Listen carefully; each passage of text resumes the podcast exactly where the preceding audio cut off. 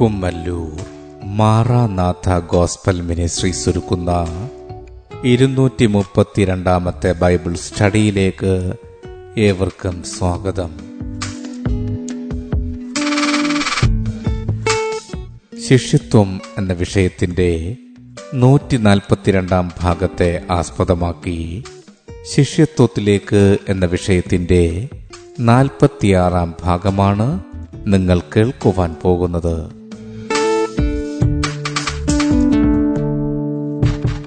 ക്ലാസുകൾ എടുക്കുന്നത് brother Sunil Kumar C G അന്വേഷണങ്ങൾക്ക് nine double four seven two zero double six eight zero.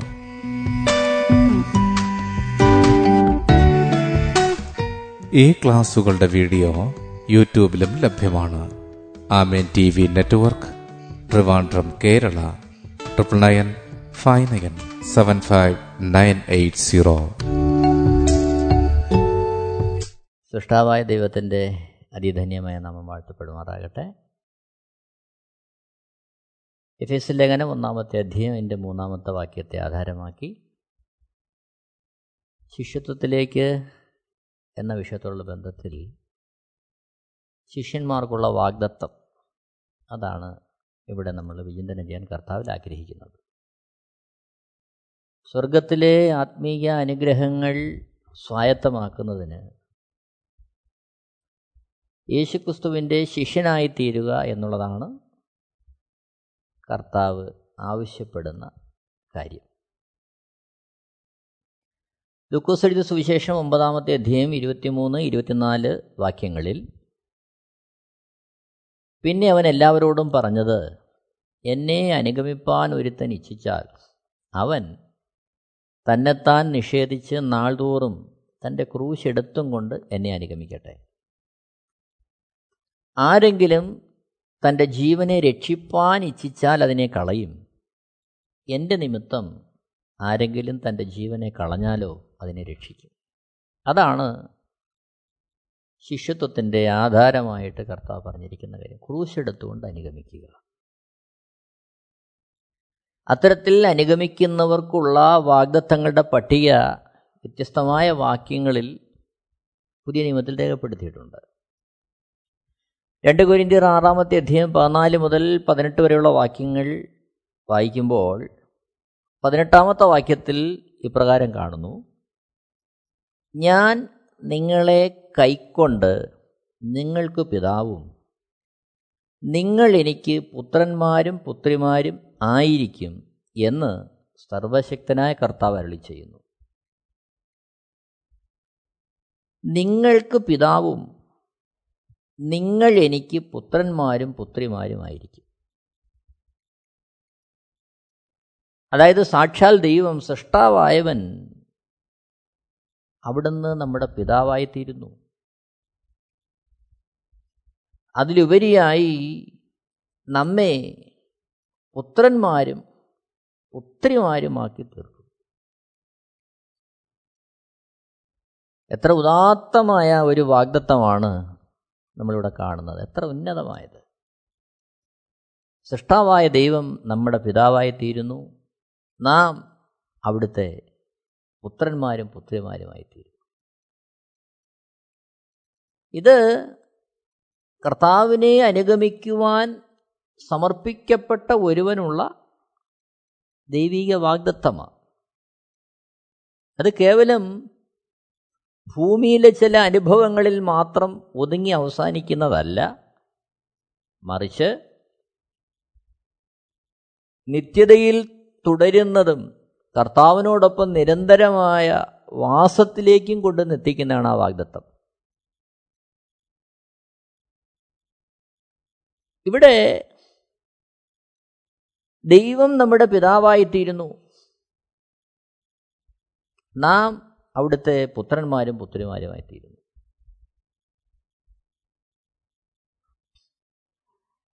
യഥാർത്ഥത്തിൽ യേശുക്രിസ്തുവിനെ രക്ഷകനും കർത്താവും പാപമോചകനുമായി സ്വീകരിക്കുന്നതിന് മുമ്പ്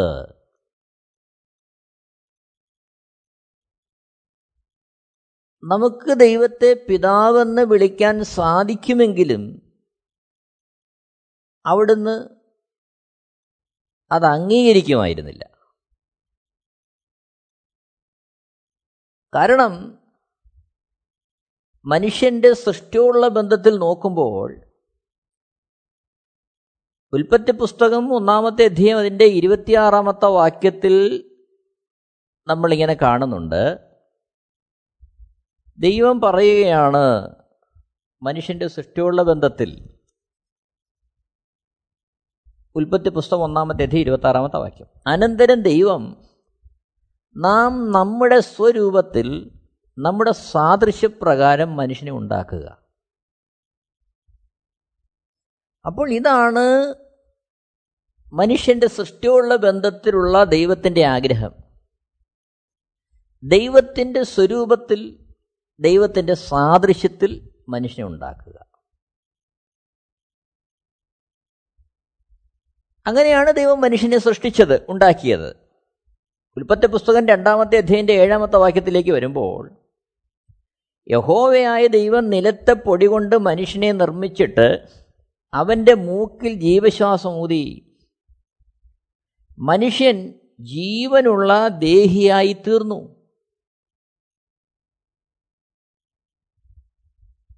അവിടെ നമ്മൾ കാണുന്നത് ഉൽപ്പത്തി പുസ്തകം രണ്ടിന്റെ ഏഴിൽ യഹോവയായ ദൈവം നിലത്തെ പൊടി കൊണ്ട് മനുഷ്യനെ നിർമ്മിച്ചിട്ട് അവന്റെ മൂക്കിൽ ജീവശ്വാസം ഊതി. മനുഷ്യൻ ജീവനുള്ള ദേഹിയായി തീർന്നു. അവൻ ദേഹിയായി തീർന്നു എന്നല്ല എഴുതിയിരിക്കുന്നത്? ജീവനുള്ള ദേഹിയായി തീർന്നു. അപ്പോൾ അവിടെ പറഞ്ഞ ജീവൻ ദൈവിക ജീവനാ. ദൈവത്തിന്റെ ജീവൻ അവനിലേക്ക് പകർന്നു. ഒപ്പം അവൻ ദേഹിയായി തീർന്നു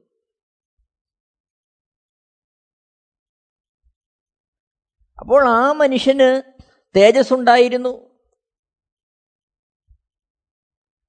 റോമാലേഖനം മൂന്നാമത്തെ അധ്യയം ഇരുപത്തിമൂന്നാമത്തെ വാക്യം വായിക്കുമ്പോൾ അവിടെ ഇങ്ങനെ കാണുന്നു ഒരു വ്യത്യാസവുമില്ല. എല്ലാവരും പാപം ചെയ്ത് ദൈവ തേജസ് ഇല്ലാത്തവരായി തീർന്നു. അപ്പോൾ ദൈവ തേജസ് ഇല്ലാത്തവരായി തീർന്നു പാപത്താൽ. അപ്പോൾ പാപം ചെയ്യുന്നതിന് മുമ്പ് മനുഷ്യന് ദൈവിക തേജസ് ഉണ്ടായിരുന്നു ആദാം ഹവമാർ ദൈവത്തിന്റെ മക്കളായിരുന്നത് കൊണ്ട് അവർക്ക് ദൈവ തേജസ് ഉണ്ടായിരുന്നു ലൂക്കോസ് എഴുതിയ സുവിശേഷം മൂന്നാമത്തെ അധ്യയം ഇരുപത്തിമൂന്ന് മുതൽ മുപ്പത്തിയെട്ട് വരെയുള്ള വാക്യങ്ങൾ വംശാവലി അവിടെ വിരിക്കുമ്പോൾ മുപ്പത്തിയെട്ടാമത്തെ വാക്യത്തിൽ നമ്മൾ കാണുന്നു ആദാം ദൈവത്തിന്റെ മകൻ ദൈവത്തിന്റെ മകൻ. ലൂക്കോസ് എഴുതിയ സുവിശേഷം മൂന്നാമത്തെ അധ്യയം മുപ്പത്തെട്ടാമത്തെ വാക്യം. ആദാം ദൈവത്തിന്റെ മകൻ. ദൈവത്തിന്റെ മകൻ എന്ന് ആദാമിനെ അവിടെ പരിശുദ്ധാത്മാവിൽ രേഖപ്പെടുത്തിയിരിക്കുകയാണ്. ദൈവത്തിന്റെ മകനായി തീർന്നത് എങ്ങനെയാ? ദൈവത്തിന്റെ മകൻ എന്ന് വിളിക്കപ്പെടുവാൻ നിധാനമായ അവസ്ഥ എന്താണ്? ഗലാത്യലേഖനം നാലാമത്തെ അധ്യയം ആറ് ഏഴ് വാക്യങ്ങൾ വായിക്കുമ്പോൾ ഗലാത്യലേഖനം നാലാമത്തെ അധ്യയം ആറ് ഏഴ് വാക്യങ്ങൾ അവിടെ ഇങ്ങനെ കാണുകയാണ് നിങ്ങൾ മക്കളാകൊണ്ട് അബ്ബാപിതാവേ എന്ന് വിളിക്കുന്ന സ്വപുത്രന്റെ ആത്മാവിനെ ദൈവം നിങ്ങളുടെ ഹൃദയങ്ങളിൽ അയച്ചു. അപ്പോൾ അബ്ബാ പിതാവേ എന്ന് വിളിക്കുന്ന സ്വപുത്രന്റെ ആത്മാവിനെ ദൈവം നമ്മുടെ ഹൃദയങ്ങളിൽ അയച്ചു. അത് യേശുവിനെ രക്ഷകനും കർത്താവുമായി സ്വീകരിച്ച ഒരു വ്യക്തിയുടെ അനുഭവത്തെക്കുറിച്ച് പറയുകയാണ്. ആ വാക്യത്തിന്റെ വെളിച്ചത്തിൽ ചിന്തിക്കുമ്പോൾ ഉൽപ്പത്തി പുസ്തകം രണ്ടാമത്തെ അധ്യയം അതിന്റെ ഏഴാമത്തെ വാക്യത്തിൽ യഹോവയായ ദൈവം നിലത്തെ പൊടി കൊണ്ട് മനുഷ്യനെ നിർമ്മിച്ചിട്ട് അവന്റെ മൂക്കിൽ ജീവശ്വാസം ഊതുമ്പോൾ മനുഷ്യൻ ജീവനുള്ള ദേഹിയായി തീർന്നു അവിടെ പകർന്ന ജീവൻ റോമാലേഖനം മൂന്നാമത്തെ അധ്യയം ഇരുപത്തിമൂന്നാമത്തെ വാക്യത്തിൽ നമ്മൾ കാണുമ്പോൾ പാപം ചെയ്തപ്പോൾ നഷ്ടപ്പെട്ടു പോയ ദൈവ തേജസ്സിന് കാരണമായി തീർന്നത് ആ ജീവൻ ആത്മാവിന്റെ സ്വപുത്രന്റെ ആത്മാവ് അവർ നഷ്ടപ്പെട്ടു എന്നുള്ളതാണ്. അപ്പോൾ ആ ആത്മാവാണ് സ്വപുത്രന്റെ ആത്മാവ് ഉള്ളിൽ വസിച്ചത് നിമിത്തമാണ് ആദാം ദൈവത്തിന്റെ മകനായി തീർന്നത്. ലൂക്കോസ് സുവിശേഷം മൂന്നിന്റെ മുപ്പത്തിയെട്ട്. ആദാം ദൈവത്തിന്റെ മകൻ. അപ്പോൾ ആദാമിനെ ദൈവത്തിന്റെ മകനാക്കി തീർത്ത ഘടകം പരിശുദ്ധാത്മാവ് അവന്റെ ഉള്ളിലുണ്ടായിരുന്നു എന്നുള്ളതാണ് എന്നാൽ ഉൽപ്പത്തി പുസ്തകം രണ്ടാമത്തെ അധ്യയം അതിന്റെ പതിനാറ് പതിനേഴ് വാക്യങ്ങളിൽ ഏതൻ തോട്ടത്തിലാക്കപ്പെടുന്ന ആദാമിനോട് ദൈവം പറയുന്ന കാര്യമാണ് ഉൽപ്പത്തി പുസ്തകം രണ്ടിന്റെ പതിനാറ് പതിനേഴ്. യഹോവയായ ദൈവം മനുഷ്യനോട് കൽപ്പിച്ചത് എന്തെന്നാൽ തോട്ടത്തിലെ സകല വൃക്ഷങ്ങളുടെയും ഫലം നിനക്കിഷ്ടം പോലെ തിന്നാം. എന്നാൽ നന്മ തിന്മകളെക്കുറിച്ചുള്ള അറിവിന്റെ വൃക്ഷത്തിൻ ഫലം തിന്നരുത്. തിന്നുന്ന നാളിൽ നീ മരിക്കും. അപ്പോൾ ഒരു മരണത്തെക്കുറിച്ച് പറയുകയാണ്. അനുസരണക്കേട് കാണിച്ചാൽ ഉണ്ടാകാവുന്ന ഒരു മരണം. ഉൽപ്പത്തി പുസ്തകം മൂന്നാമത്തെ അധ്യയത്തിലേക്ക് വരുമ്പോൾ അതിന്റെ ഒന്ന് മുതൽ നാം വായിക്കുമ്പോൾ അതിന്റെ ആറാമ ആറാമത്തെ വാക്യത്തിൽ കാണുന്നു. ഉൽപ്പത്തി പുസ്തകം മൂന്നാമത്തെ അധ്യായം അതിന്റെ ആറാമത്തെ വാക്യത്തിൽ. ആ വൃക്ഷഫലം തിന്മാൻ നല്ലതും കാൺമാൻ ഭംഗിയുള്ളതും ജ്ഞാനം പ്രാപിപ്പാൻ കാമ്യവും എന്ന് സ്ത്രീ കണ്ടു. ഫലം പറിച്ചു തിന്നു. ഭർത്താവിനും കൊടുത്തു. അവനും തിന്നു. ഏഴാമത്തെ വാക്യം. ഉടനെ ഇരുവരുടെയും കണ്ണു തുറന്നു. തങ്ങൾ നഗ്നരെന്നറിഞ്ഞു. അത്തിയില കൂട്ടിത്തുന്നി തങ്ങൾ കരയാടെ ഉണ്ടാക്കി. അപ്പോൾ ഇവിടെ ദൈവം തിന്നരുത് എന്ന് പറഞ്ഞ വൃക്ഷത്തിന്റെ ഫലം അനുസരണക്കേടിനാൽ തിന്നു കഴിഞ്ഞപ്പോൾ ഉൽപ്പത്തി പുസ്തകം രണ്ടാമത്തെ അധ്യയം പതിനാറ് പതിനേഴ് വാക്യങ്ങളിൽ പറഞ്ഞ മരണം അവരിൽ സംഭവിച്ചു. എന്തായിരുന്നു ആ മരണം? ദൈവ തേജസ് അവർക്ക് പകർന്നു നൽകിയിരുന്ന സ്വപുത്രന്റെ ആത്മാവ് അവരിൽ നിന്ന് നഷ്ടമായി. ഹോമലേഖനം ഇരുപത്തി ഇരുപത്തിമൂന്നാമത് വാക്യം. ഒരു വ്യത്യാസവുമില്ല. എല്ലാവരും പാപം ചെയ്ത് ദൈവ തേജസ് ഇല്ലാത്തവരായി തീർന്നു. ദൈവ തേജസ് നഷ്ടപ്പെട്ടു. ദൈവ തേജസ് നഷ്ടപ്പെടാൻ കാരണം അനുസരണക്കേട്. ആ പരിശുദ്ധാത്മാവ് നഷ്ടപ്പെട്ടപ്പോൾ ഒപ്പം അവരിൽ നിന്ന് ദൈവത്തിന്റെ തേജസ് നഷ്ടമായി. എന്നാൽ ദൈവം ഇവിടെ വാഗ്ദത്തം നമുക്ക് തരുന്നത് ആ ദൈവം നിങ്ങൾക്ക് പിതാവും. നിങ്ങൾ എനിക്ക് പുത്രന്മാരും പുത്രിമാരുമായിരിക്കും. അപ്പോൾ തേജസ് നഷ്ടപ്പെട്ട ആദാമിന്റെ സന്തതികളായി ജനിച്ച ഞാനും നിങ്ങളും പാപം നിമിത്തം തേജസ് നഷ്ടപ്പെട്ട് അപ്പാ എന്ന് ദൈവത്തെ വിളിച്ചിരുന്ന സ്ഥാനത്ത് നിന്ന് പുറത്താക്കപ്പെട്ട ഞാനും നിങ്ങളും. ദൈവത്തെ അപ്പാ എന്നുള്ള ദൈവത്തെ അപ്പാ എന്ന് വിളിക്കുന്ന ആ പദവിയിലേക്ക് നമ്മൾ ഉയർത്തുകയാണ്. ദൈവത്തെ പിതാവേ എന്ന് വിളിക്കുന്ന അവസ്ഥയിലേക്ക്. ശ്രദ്ധിക്കണമേ. റോമാലേഖനം അഞ്ചാമത്തെ അധ്യയം അതിന്റെ പന്ത്രണ്ടാമത്തെ വാക്യത്തിൽ നമ്മൾ കാണുന്നു അതുകൊണ്ട് ഏക മനുഷ്യനാൽ പാപവും പാപത്താൽ മരണവും ലോകത്തിൽ കടന്നു. ഇങ്ങനെ എല്ലാവരും പാപം ചെയ്യുകയാൽ മരണം സകല മനുഷ്യരിലും പരന്നിരിക്കുന്നു. ഒരു വ്യത്യാസവുമില്ല എല്ലാവരിലും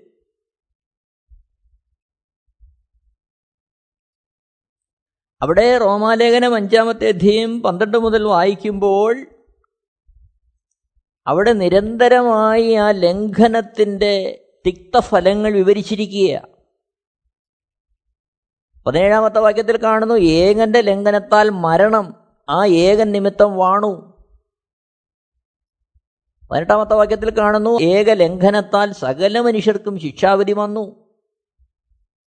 പത്തൊമ്പതാമത്തെ വാക്യത്തിലേക്ക് വരുമ്പോൾ ഏക മനുഷ്യന്റെ അനുസരണക്കേടിലാൻ അനേകർ പാവികളായി തീർന്നു.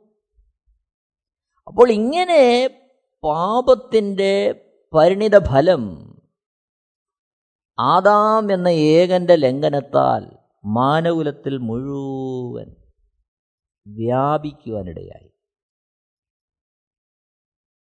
അപ്പോൾ ദൈവ തേജസ് നഷ്ടപ്പെട്ടു. അടിസ്ഥാന കാരണം സ്വപുത്രന്റെ ആത്മാവ് ആദാമിൽ നിന്ന് നഷ്ടപ്പെട്ടു. തന്നിമിത്തം ആദാമിന്റെ സന്തതി പരമ്പര മുഴുവൻ ദൈവ തേജസ്സില്ലാതെ പാപത്തിന്റെ അടിമത്വത്തിലായി ദൈവത്തെ പിതാവേ എന്ന് വിളിക്കാൻ കഴിയാത്ത അവസ്ഥയിലേക്ക് ദൈവ സാന്നിധ്യം മനുഷ്യന് ഭയമാകുന്ന തരത്തിലേക്ക് മനുഷ്യൻ ദൈവസനിൽ നിന്ന് ഓടി അകലുന്ന അനുഭവമുണ്ടായി. ഇവിടെയാണ് ദൈവത്തിന്റെ വീണ്ടെടുപ്പിന്റെ പദ്ധതി ദൈവം നമുക്ക് വേണ്ടി ആവിഷ്കരിക്കുന്നത്. ഇവിടെയാണ് നമ്മെ മടക്കിക്കൊണ്ടുവരുവാൻ ദൈവത്തിന് ഇഷ്ടം തോന്നുന്നത്. ദൈവിക വാഗ്ദത്വത്തിന്റെ നിറവേറൽ അവിടെയാണ് നടക്കുന്നത്. കർത്താവ് പറയുന്നു ഞാൻ നിങ്ങൾക്ക് പിതാവും.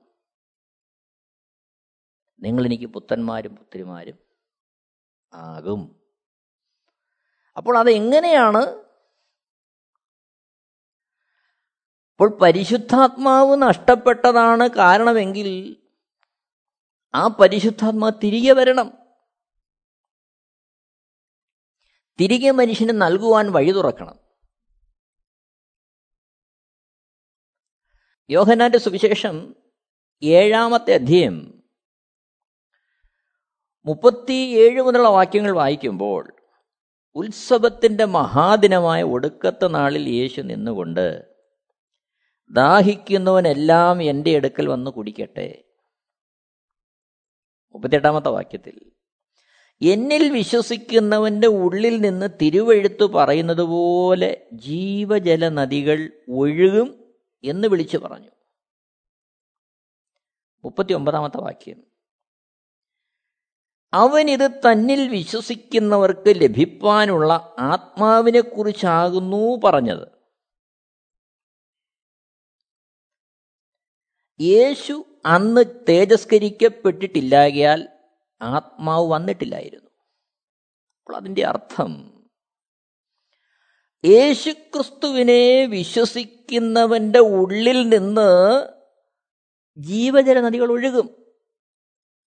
എന്താണ് ആ ജീവജല നദികൾ മുപ്പത്തി ഒമ്പതാമത്തെ വാക്യത്തിൽ യേശു തന്നെ പറയുന്നു അത് തന്നിൽ വിശ്വസിക്കുന്നവർക്ക് ലഭിക്കാനുള്ള ആത്മാവ്. അപ്പോൾ ഒന്നാമത്തെ മനുഷ്യനായ ആദാവിൽ നിന്ന് പരിശുദ്ധാത്മാവ് നഷ്ടപ്പെട്ടു. തന്നിമിത്തം പുത്രത്വം നഷ്ടപ്പെട്ടു. പിശാചിന്റെ അടിമത്വത്തിലായി. ദൈവസാന്നിധ്യം അവന് ഭയമായി. ഏതന്തോട്ടത്തിൽ ദൈവം മനുഷ്യനെ കാണുവാൻ വരുമ്പോൾ അവൻ ഓടി ഒളിക്കുകയാണ് ഉൽപ്പത്തി പുസ്തകം മൂന്നാമത്തെ അധ്യയത്തിൽ. എന്നാൽ ഇവിടെ ഇതാ ഓടി ഒളിക്കുന്ന മനുഷ്യനെ തേടി ദൈവം വരികയാണ്. അവനെ മകനാക്കാൻ മകളാക്കാൻ. അവിടെയാണ് നമുക്ക് വേണ്ടി ദൈവം വാഗ്ദത്തം തരുന്നത്. അപ്പോൾ അതിനുവേണ്ടി ആ ആത്മാവിനെ തിരികെ തരുവാൻ യേശുക്രിസ്തു ഭൂമിയിലേക്ക് വന്നു. ഏകന്റെ അനുസരണക്കേടായിരുന്നു കാരണമെങ്കിൽ ആ പരിശുദ്ധാത്മാവ് ഇനി ഭൂമിയിലേക്ക് മനുഷ്യന് വേണ്ടി വരണമെങ്കിൽ യേശുക്രിസ്തുവിന്റെ തേജസ്കരണം ആവശ്യമായിരുന്നു. അതായത് അനുസരണക്കേടാണ് ആത്മാവ് നഷ്ടപ്പെടാൻ കാരണമായതെങ്കിൽ ഇനി സമ്പൂർണമായൊരു അനുസരണമാണ് ആത്മാവിനെ ലഭ്യമാകുവാൻ വേണ്ടിയിരുന്നത്. തേജസ്സുള്ള അവസ്ഥയിൽ മനുഷ്യൻ അനുസരണക്കേട് കാണിച്ചതുകൊണ്ട് തേജോമയൻ തന്നെ അനുസരണം വരുത്തണം. പാപത്തിന്റെ അടിമത്വത്തിലായ ഒരു മനുഷ്യനും ആ അനുസരണം തികയ്ക്കുവാൻ തക്കവണ്ണം ദൈവസന്നിധിയിൽ യോഗ്യനല്ലാത്തതുകൊണ്ട് ദൈവമായിരുന്നവൻ തന്നെ മനുഷ്യരൂപമെടുത്ത് ഭൂമിയിലേക്ക് വന്നു. അതാണ് യേശു ക്രിസ്തു ലേഖനം രണ്ടാമത്തെ അധ്യയം. അതിന്റെ ആറ് മുതലുള്ള വാക്യങ്ങളിൽ നമ്മളത് കാണുകയാണ് യേശുക്രിസ്തുവിന്റെ സമ്പൂർണ അനുസരണത്തെക്കുറിച്ച്. അവൻ ദൈവരൂപത്തിലിരിക്കെ ദൈവത്തുള്ള സമത്വം മുറുകെ പിടിച്ചുകൊള്ളണമെന്ന് വിചാരിക്കാതെ ദാസരൂപമെടുത്തു. മനുഷ്യ സാദൃശ്യത്തിലായി. തന്നെത്താൻ ഒഴിച്ചു വേഷത്തിൽ മനുഷ്യനായി വിളങ്ങി. തന്നെത്താൻ താഴ്ത്തി മരണത്തോളം. ക്രൂശില മരണത്തോളം തന്നെ അനുസരണമുള്ളവനായി തീർന്നു ക്രൂശില മരണത്തോളം അനുസരണമുള്ളവനായി തീർന്നു അപ്പോൾ യേശുക്രിസ്തു നിവർത്തിച്ച അനുസരണം സമ്പൂർണ അനുസരണം. കാൽവരി ക്രൂശിൽ മരണത്തോളം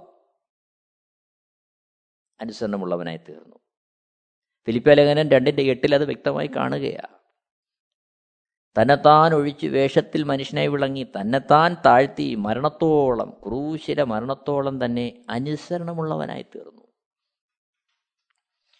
അപ്പോൾ ഏകന്റെ അനുസരണക്കേടിന് പരിഹാരം എന്ന വണ്ണം തേജോമയനായവൻ തേജസ് ഉപേക്ഷിച്ച് ഭൂമിയിൽ മനുഷ്യനായി വന്ന് ക്രൂശിലെ മരണത്തോളം അനുസരണമുള്ളവനായി തീർന്നു. ഒമ്പതാമത്തെ വാക്യത്തിൽ ഫിലിപ്പിയോലേന രണ്ടിന്റെ ഒമ്പത്. അതുകൊണ്ട് ദൈവവും അവനെ ഏറ്റവും ഉയർത്തി സകല നാമത്തിനും മേലായ നാമം നൽകി. അങ്ങനെ യേശുവിന്റെ നാമത്തിങ്കൽ സ്വർലോകരുടെയും ഭൂലോകരുടെയും അധോലോകരുടെയും മുഴങ്കാലൊക്കെയും മടങ്ങും. പത്താമത്തെ വാക്യത്തിൽ അതാ കാണുന്നത്. അപ്പോൾ ആദാമെന്ന മനുഷ്യൻ ഒന്നാമത്തെ മനുഷ്യൻ അനുസരണക്കേട് കാണിച്ചു. എന്നാൽ ദൈവരൂപത്തിലിരുന്ന യേശുക്രിസ്തു ദൈവമായവൻ ഭൂമിയിൽ മനുഷ്യനായി വന്ന് ആ അനുസരണക്കേടിന്റെ പരിഹാരം സ്വന്ത അനുസരണത്താൽ തികച്ചു. എബ്രായ ലേഖനം പത്താമത്തെ അധ്യയം അതിന്റെ അഞ്ചു മുതൽ താഴോട്ട് വായിക്കുമ്പോൾ ആകെ ലോകത്തിൽ വരുമ്പോൾ ഹനനയാകവും വഴിപാടും നീ ഇച്ഛിച്ചില്ല. എന്നാൽ ഒരു ശരീരം നീ എനിക്ക് ഒരുക്കിയിരിക്കുന്നു സർവാംഗ ഹോമങ്ങളിലും പാപയാഗങ്ങളിൽ നീ പ്രസാദിച്ചില്ല.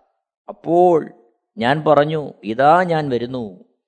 പുസ്തക ചുരുളിൽ എന്നെക്കുറിച്ച് എഴുതിയിരിക്കുന്നു. ദൈവമേ നിന്റെ ഇഷ്ടം ചെയ്യുവാൻ ഞാൻ വരുന്നു എന്നവൻ പറഞ്ഞു. യേശുക്രിസ്തുവിനെ കുറിച്ച് പറയുക പത്താമത്തെ വാക്യത്തിൽ ആ ഇഷ്ടത്തിൽ നാം യേശുക്രിസ്തു ഒരിക്കലായി കഴിച്ച ശരീരയാകത്താൽ വിശുദ്ധീകരിക്കപ്പെട്ടിരിക്കുന്നു. അപ്പോൾ ആ ഇഷ്ടത്തിലാണ് യേശുക്രിസ്തു പരമയാഗമായത്. അപ്പോൾ ആ പരമയാഗത്തിന്റെ അനന്തരഫലമാണ് നമുക്ക് ലഭ്യമാകുന്ന പരിശുദ്ധാത്മാവ്. അത് ആർക്കാണ് ലഭിക്കുന്നത്? അപ്പോസ്തല പ്രവൃത്തി രണ്ടാമത്തെ അധ്യയത്തിലേക്ക് വരുമ്പോൾ ദീർഘമായിട്ടുള്ള സുവിശേഷ ഘോഷണ നടത്തുകയാണ് പത്രോസ്. ഒപ്പമുള്ള സഹ ശിഷ്യന്മാരോടൊത്ത്. അവിടെ മുപ്പത്തിയെട്ടാമത്തെ വാക്യത്തിൽ കാണുന്നു അപ്പോസ്തലപ്പത്തി രണ്ടിന്റെ മുപ്പത്തെട്ട് പത്രോസ് അവരോട് നിങ്ങൾ മാനസാന്തരപ്പെട്ട് നിങ്ങളുടെ പാപങ്ങളുടെ മോചനത്തിനായി ഓരോരുത്തൻ യേശുക്രിസ്തുവിന്റെ നാമത്തിൽ സ്നാനമേൽപ്പിൻ. എന്നാൽ പരിശുദ്ധാത്മാവെന്ന ദാനം ലഭിക്കും. മുപ്പത്തി ഒമ്പതാമത്തെ വാക്യം വാഗ്ദത്തം നിങ്ങൾക്കും നിങ്ങളുടെ മക്കൾക്കും നമ്മുടെ ദൈവമായ കർത്താവ് വിളിച്ചു വരുത്തുന്ന ദൂരസ്ഥന്മാരായ ഏവർക്കും ഉള്ളതല്ലോ എന്ന് പറഞ്ഞു. ഇവിടെ ഒന്നുകൂടെ ആവർത്തിച്ചേക്കാം. അപ്പോ പ്രവൃത്തി രണ്ടിന്റെ മുപ്പത്തെട്ടിൽ നമ്മൾ കാണുന്നു. പത്രോസ് അവരോട് നിങ്ങൾ മാനസാന്തരപ്പെട്ട് നിങ്ങളുടെ പാപങ്ങളുടെ മോചനത്തിനായി ഓരോരുത്തൻ യേശുക്രിസ്തുവിന്റെ നാമത്തിൽ സ്നാനമേൽപ്പിൻ. എന്നാൽ പരിശുദ്ധാത്മാവ് എന്ന ദാനം ലഭിക്കും. മുപ്പത്തി ഒമ്പതാമത്തെ വാക്യത്തിൽ വാഗ്ദത്തം നിങ്ങൾക്കും നിങ്ങളുടെ മക്കൾക്കും. നമ്മുടെ ദൈവമായ കർത്താവ് വിളിച്ചു വരുത്തുന്ന ദൂരസ്ഥന്മാരായ ഏവർക്കും ഉള്ളതല്ലോ എന്ന് പറഞ്ഞു. അപ്പോൾ ഇതാണ് പരിശുദ്ധാത്മാവെന്ന ദാനം ലഭിക്കുന്നുള്ള നിദാനം. മനസാന്തരപ്പെടണം പാവങ്ങളുടെ മോചനത്തിനായി ഓരോരുത്തരും യേശുക്രിസ്തുവിന്റെ നാമത്തിൽ സ്നാനമേൽക്കണം. അവിടെയാണ് പരിശുദ്ധാത്മാവെന്ന ദാനം ലഭിക്കുന്നത്. അങ്ങനെ ആ ദാനം ലഭിക്കുമ്പോൾ നാം കാണുന്നു യോഹനന്റെ സുവിശേഷത്തിലേക്ക് വരുമ്പോൾ അതിന്റെ ഒന്നാമത്തെ അധ്യയം പന്ത്രണ്ടാമത്തെ വാക്യത്തിൽ അവനെ കൈക്കൊണ്ട് അവന്റെ നാമത്തിൽ വിശ്വസിക്കുന്ന ഏവർക്കും അപ്പോൾ യേശുക്രിസ്തുവിനെ വിശ്വസിക്കുന്നവർക്ക് ആണ് മാനസാന്തരത്തിന്റെ അനുഭവത്തിലേക്ക് വരുന്നത്. അവരാണ് പാപങ്ങളുടെ മോചനത്തിനെ സ്നാനമേൽക്കുന്നത്. അങ്ങനെ അവനെ കൈക്കൊണ്ട് അവന്റെ നാമത്തിൽ വിശ്വസിക്കുന്ന ഏവർക്കും ദൈവമക്കളാകുവാൻ അവൻ അധികാരം കൊടുത്തു. അപ്പോൾ പരിശുദ്ധാത്മാവെന്ന ദാനം ഒരുവൻ പ്രാപിക്കുമ്പോൾ അവൻ ദൈവ പൈതൽ എന്നുള്ള അവസ്ഥയിലേക്ക് മാറുകയാണ്. സ്നാനം റോമാലേഖനം ആറാമത്തെ അധ്യയന്റെ മൂന്ന് മുതലുള്ള വാക്യങ്ങളിൽ വ്യക്തമായിട്ട് പറയുന്നുണ്ട് അത് യേശുക്രിസ്തുവിനോട് ചേരാനാണ്. യേശുക്രിസ്തുവിന്റെ മരണ അടക്ക പുനരുത്ഥാനത്തോട് ഏകീഭവിക്കുവാൻ. ശേഷം ആത്മാവിന്റെ നിറവിൽ ആത്മാവിനാൽ നടത്തപ്പെടുന്ന ഒരു ജീവിതമുണ്ടാകുവാൻ അതിനാണ് സ്നാനം.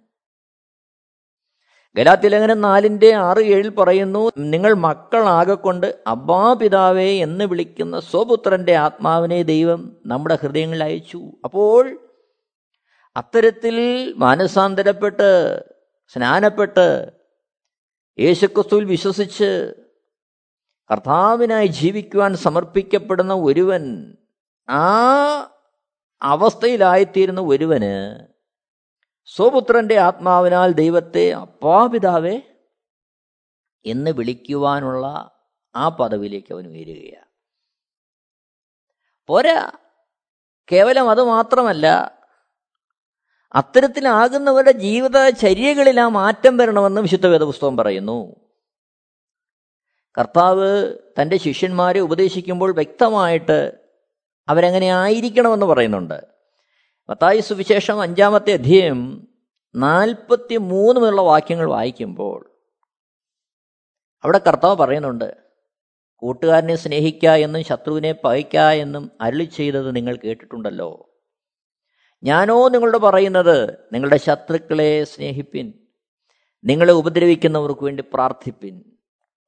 സ്വർഗസ്ഥനായ നിങ്ങളുടെ പിതാവിന് പുത്രന്മാരായി തീരേണ്ടതിന് തന്നെ അവൻ ദുഷ്ടന്മാരുടെ മേലും നല്ലവരുടെ മേലും തന്റെ സൂര്യനെ ഉദിപ്പിക്കുകയും നീരിമാന്മാരുടെ മേലും നീതികെട്ടവരുടെ മേലും മഴ പെയ്യിക്കുകയും ചെയ്യുന്നുവല്ലോ. നാൽപ്പത്തിയാറാമത്തെ വാക്യത്തിൽ നിങ്ങളെ സ്നേഹിക്കുന്നവരെ സ്നേഹിച്ചാൽ നിങ്ങൾക്ക് എന്ത് പ്രതിഫലം? ചുങ്കക്കാരും അങ്ങനെ തന്നെ ചെയ്യുന്നില്ലയോ? നാൽപ്പത്തിയേഴാമത്തെ വാക്യം സഹോദരന്മാരെ മാത്രം വന്ദനം ചെയ്താൽ നിങ്ങൾ എന്ത് വിശേഷം ചെയ്യുന്നു? ജാതികളും അങ്ങനെ തന്നെ ചെയ്യുന്നില്ലയോ? നാൽപ്പത്തിയെട്ടാമത്തെ വാക്യം. ആകയാൽ നിങ്ങളുടെ സ്വർഗീയ പിതാവ് സൽഗുണപൂർണനായിരിക്കുന്നതുപോലെ നിങ്ങളും സൽഗുണപൂർണരാകുകയും ഇതാണ് പ്രായോഗിക ജീവിതം. പ്രിയരെ നാം തികഞ്ഞവരാരുമല്ല. നാം തികവിലേക്ക് നമ്മളെ വിളിച്ചിരിക്കുകയാണ്. ഓരോ നാളും നമ്മുടെ ജീവിതത്തെ വിചിന്തനം ചെയ്ത് പരിശോധിച്ച് പരിശുദ്ധാത്മാവിന് കീഴ്പ്പെട്ട് സദ്ഫലങ്ങൾ നിറഞ്ഞവരായി. കർത്താവ് ആഗ്രഹിക്കുന്ന പ്രവൃത്തികൾ നമ്മളിലൂടെ ചെയ്യുന്നവരായി. അഖിലാണ്ടത്തെ ചമച്ച ദൈവത്തെ അപ്പാപിതാവേ എന്ന് പരിശുദ്ധാത്മാവിനാൽ വിളിക്കുവാനുള്ള പദവിയിലേക്കാണ് ദൈവം നമ്മളെ വിളിച്ചിരിക്കുന്നത്. ദൈവം നമുക്ക് നൽകിയിരിക്കുന്ന വാഗ്ദത്തങ്ങളിൽ പ്രധാനമായ ഒന്നാണ് ദൈവത്തെ അപ്പ എന്ന് വിളിക്കുവാൻ. അഖിലാണ്ടത്തെ ചമച്ചവൻ നമ്മളെ പുത്രന്മാരും പുത്രിമാരുമായി കാണുന്ന അവസ്ഥയിലേക്ക് മാറുവാൻ നമുക്ക് ലഭിച്ചിരിക്കുന്ന ഭാഗ്യം. ഈ ഭാഗ്യാവസ്ഥയിലേക്ക് അതിന്റെ അർത്ഥത്തിൽ പ്രവേശിക്കുവാൻ ആ ഒരവസ്ഥയിൽ ആയിരിക്കുവാൻ നമുക്ക് നമ്മളെ തന്നെ ഒന്ന് സമർപ്പിക്കാൻ പ്രിയരെ. ഒരു നിമിഷം കേട്ട ദൈവജനത്തിന്റെ മുമ്പാകെ നമുക്ക് നമ്മളെ ഒന്ന് താഴ്ത്തി ഏൽപ്പിക്കാം നമുക്ക് സ്വയം ഒന്ന് പരിശോധിക്കാം. നമ്മുടെ ജീവിതത്തിന്റെ ഗതി എങ്ങനെയാണ്? നമ്മുടെ വാഗ്ദത്വം അതിൽ ഒരെണ്ണമാണ് ദൈവത്തെ അപ്പാ പിതാവേ എന്ന് വിളിക്കുവാനുള്ള ആ അവസ്ഥ. നമുക്ക് നമ്മളെ തന്നെ സമർപ്പിക്കാം. ദൈവനാമം മഹത്വപ്പെടുമാറാകട്ടെ. എല്ലാവരെയും ദൈവം ധാരാളമായിട്ട് അനുഗ്രഹിക്കുമാറാകട്ടെ. ആമേൻ. Amen T V network Christian internet channel സുവിശേഷീകരണത്തിന്റെ വ്യത്യസ്ത മുഖം തേടിയുള്ള യാത്ര YouTube and Facebook Amen T V network Trivandrum Kerala. ഞങ്ങളുടെ വിലാസം Maranatha gospel ministries Marankuzhi Kummalloor P O Kollam. ആറ് ഒൻപത് ഒന്ന് അഞ്ച് ഏഴ് മൂന്ന്. അന്വേഷണങ്ങൾക്ക് nine double four seven two zero double six eight zero.